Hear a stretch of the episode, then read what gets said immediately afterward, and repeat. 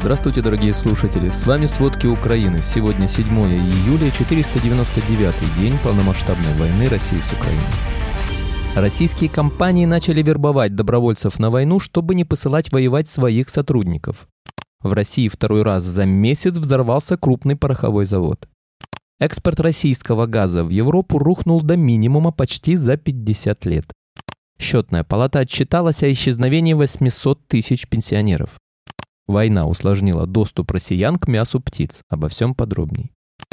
Российские компании стали набирать добровольцев для Минобороны и готовы им доплачивать от себя, чтобы не отправлять на войну своих сотрудников. Вербовкой открыто занимаются уже как минимум пять компаний, не связанных с военным ведомством, пишет Верстка со ссылкой на объявление о наборе контрактников. Это Стар Ремстрой, Политтехстрой, ЧОП АКМ Профи, Легион Групп и ПТБ Трансбезопасность Центр. Последняя из этих компаний входит в Ассоциацию охранных предприятий РЖД. Задача такая, чтобы от РЖД послать людей, вас оформляют как работника ЖелДор спецохраны, это ЧОП, вы идете туда уже как работник этого предприятия, пояснили в компании. По словам представителя ЧОП АКМ Профи, Минобороны обязала каждое предприятие выделить определенное количество сотрудников для службы. Поскольку не все компании могут предоставить своих сотрудников, они в штат принимают людей, которые готовы служить по контракту, объяснил он. При этом предприятия готовы дополнительно платить добровольцам из собственных средств. Так, ВКМ «Профи» обещает, что военнослужащему помимо единовременной выплаты от мэра Москвы и зарплат в Минобороны, также будут начисляться деньги и от самой фирмы, потому что вы будете числиться штатным сотрудником компании, отметили там. Украинские войска 6 июля ввели контрнаступление на трех участках фронта и продолжили ослаблять русских как в живой силе, так и в оснащении. Об этом говорится в отчете Института изучения войны. По словам замминистра обороны Украины Анны Малер, за минувшие сутки ВСУ уничтожили шесть российских складов боеприпасов на Таврическом направлении. Также она подтвердила, что удар по Макеевке 4 июля являлся эффективным примером уничтожения российской артиллерии и техники. ВСУ ведут наступательные действия на Бахмутском, Донецком, Запорожском направлениях и продолжают усилия, направленные на постепенное ослабление российской живой силы и материально-технического обеспечения. Силы обороны продвинулись к западной окраине Клещеевки примерно в пяти километрах юго-западнее Бахмута. Также есть успех на западе Донецкой области к югу от Великой Новоселки и в районе Орехова на западе Запорожской области. Палата представителей Нидерландов признала Голодомор геноцидом украинского народа. Об этом в Твиттер сообщил президент Украины Владимир Зеленский. Нидерланды стали 28-й страной, признавшей Голодомор. На прошлой неделе аналогичную декларацию принял парламент Хорватии. 15 декабря соответствующую резолюцию принял Европейский парламент. Российские войска в ночь на 7 июля атаковали Украину иранскими ударными дронами с юго-восточного направления. Приморско-Ахтарск, Краснодарский край. По данным воздушных сил ВСУ, всего было запущено 18 шахедов. Отметим, что в Днепропетровской области были сбиты 6 дронов. Обломки одного из них упали на автомобиль на трассе, есть погибшие. Напомним, на этой неделе россияне также атаковали Сумы дронами «Камикадзе», были зафиксированы 4 прилета. В результате попаданий повреждено административное здание и два многоквартирных жилых дома. Погибли три человека. Количество жертв ракетной атаки на Львов, которую россияне совершили в ночь на 6 июля, доросло до 9 человек. Об этом сообщается в телеграм-канале МВД Украины. Найдена десятая жертва атаки, 42 человека получили ранения, из них 3 ребенка. Напомним, ночью 6 июля Москва ударила ракетами по Львову. Был поврежден объект критической инфраструктуры. Также ракета попала в многоэтажку. Воздушные силы сбили 7 из 10 крылатых ракет «Калибр», выпущенных россиянами по Украине. Российские войска на Бахмутском направлении начали применять химическое оружие против украинских воинов. Об этом написал бывший командир полка Азов майор ВСУ Максим Жорин в Телеграм. По его словам, на Бахмутском направлении часть высот под контролем украинских сил, часть еще в процессе. Также он сообщил, что в состоянии определенной истерики россияне начали использовать химическое оружие. В Институте изучения войны заявили, что из-за наступления ВСУ россияне перебрасывают под Бахмут силы с других направлений. Польша и Литва предлагают ввести новые санкции против России и Беларуси. Об этом сообщает польское радио. Страны стремятся усилить санкционное давление на Беларусь и Россию, в частности, повысить эффективность борьбы с обходом действующих ограничений. Варшава и Вильнюс хотят расширить черный список. Речь идет, в частности, о включении в него лиц, ответственных за преследование и осуждение в Беларуси журналиста и политзаключенного Анджея Почобута. При этом, отмечается в публикации, есть отраслевые ограничения. Польша также призывает расширить и усилить ограничения на белорусский экспорт, который в январе предложила ввести Еврокомиссия. Они касаются в частности угля, стали, золота, нефти, мебели, а также частично авиационного сектора. Отмечается и важность синхронизации экономических ограничений против Беларуси с санкциями в отношении России. Кроме того, в Польше говорят об угрозе, возникшей из-за присутствия боевиков ЧВК «Вагнер» в Беларуси. Варшава предупреждает о риске диверсионно-гибридной деятельности с использованием мигрантов для давления на восточную границу Евросоюза.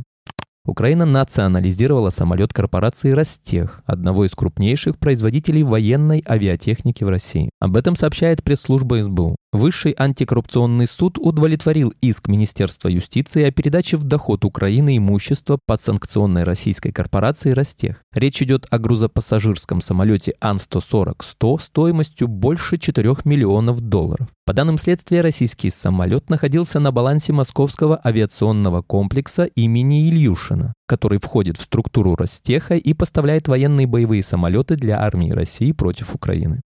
В России второй раз за месяц взорвался крупный пороховой завод. На заводе «Промсинтез» в Самарской области произошел взрыв, в результате которого шесть человек погибли, а еще двое пострадали, сообщает ТАСС со ссылкой на экстренные службы. Как уточняет РИА Новости, взрыв произошел в производственном цехе. Его причиной стал демонтаж оборудования во время ремонта, уточнил собеседник агентства в экстренных службах. По данным базы, на заводе взорвалась труба, по которой подавался азот. Завод находится в городе Чапаевск Самарской области. Согласно информации на сайте Промсинтеза, предприятие производит промышленные взрывные вещества. Ранее в июне взрыв прогремел в Тамбовском пороховом заводе, который является крупнейшим в России производителем пороха, в том числе для стрелкового оружия и артиллерийских боеприпасов. В результате инцидента 5 человек погибли, еще 12 пострадали. Причиной взрыва стал человеческий фактор, заявил губернатор Тамбовской области Максим Егоров.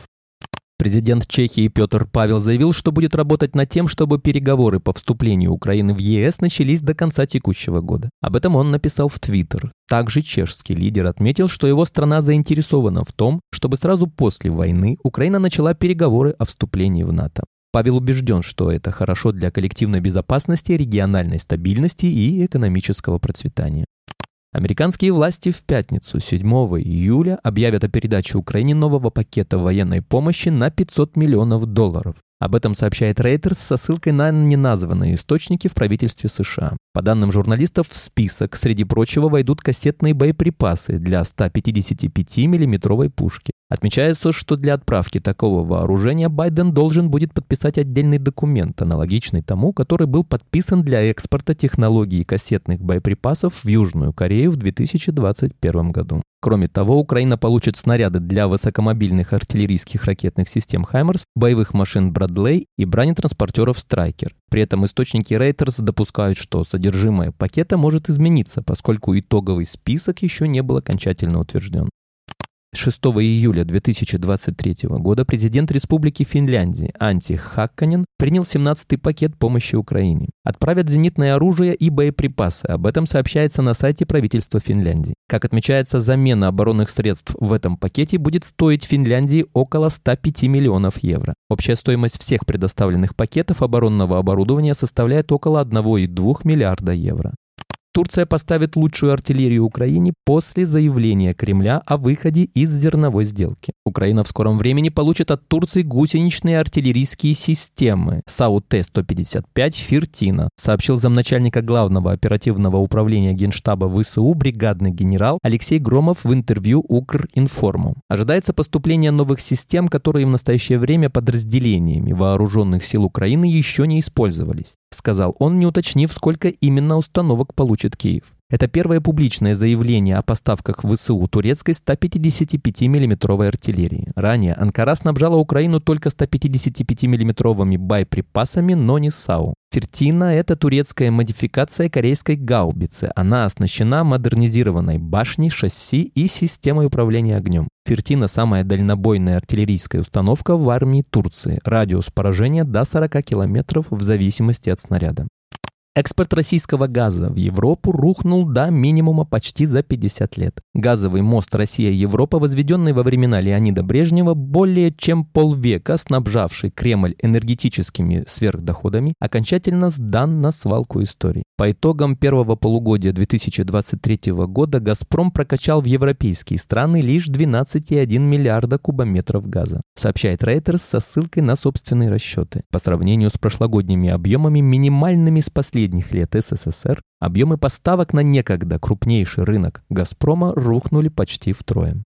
Тренд на стремительное сокращение числа пенсионеров, начавшийся в России после пенсионной реформы и ускоренной пандемией коронавируса, не сбавляет оборотов. В прошлом году число получателей страховых пенсий в России сократилось на 809 тысяч человек, сообщает счетная палата в заключении по итогам проверки исполнения бюджета пенсионного фонда. Если в 2021 году пенсионеров-получателей страховых пенсий по старости было 39,63 миллиона, то к концу 2022 года осталось уже 38 821 миллион. Минобороны начала набирать на войну женщин. Заключить контракт может женщина до 50 лет. Срок минимум год, причем отпусков в течение этого периода не предусмотрено. Требования минимальные. Например, медсестрам и поварам не обязательно иметь образование по специальности. Куда отправят женщин, неизвестно. В военкомате заявили, что они будут служить в российских регионах, к которым власти также относят Донецкую, Луганскую, Херсонскую и Запорожскую области Украины после их аннексии осенью 2022 года. Женщинам положены губернаторские 100 тысяч рублей в первый месяц и по 50 тысяч в последующие три. Также они получат единовременную президентскую выплату в 195 тысяч рублей. Военные действия стали причиной подорожания мяса птицы во всей стране. Из четырех регионов, граничащих с Украиной, производство курицы упало в двух. На эти регионы приходится около половины всей производимой курятины в центре страны. Мятеж ЧВК «Вагнер» Евгения Пригожина, который едва не обернулся военным путчем с танками на улицах Москвы, спровоцировал сильнейший с осенней мобилизации всплеск спроса на наличные, свидетельствует статистика ЦБ. За две недели, прошедшие с событий 23-24 июня, объем наличных в обращении вне Центробанка подскочил на 243,4 миллиарда рублей.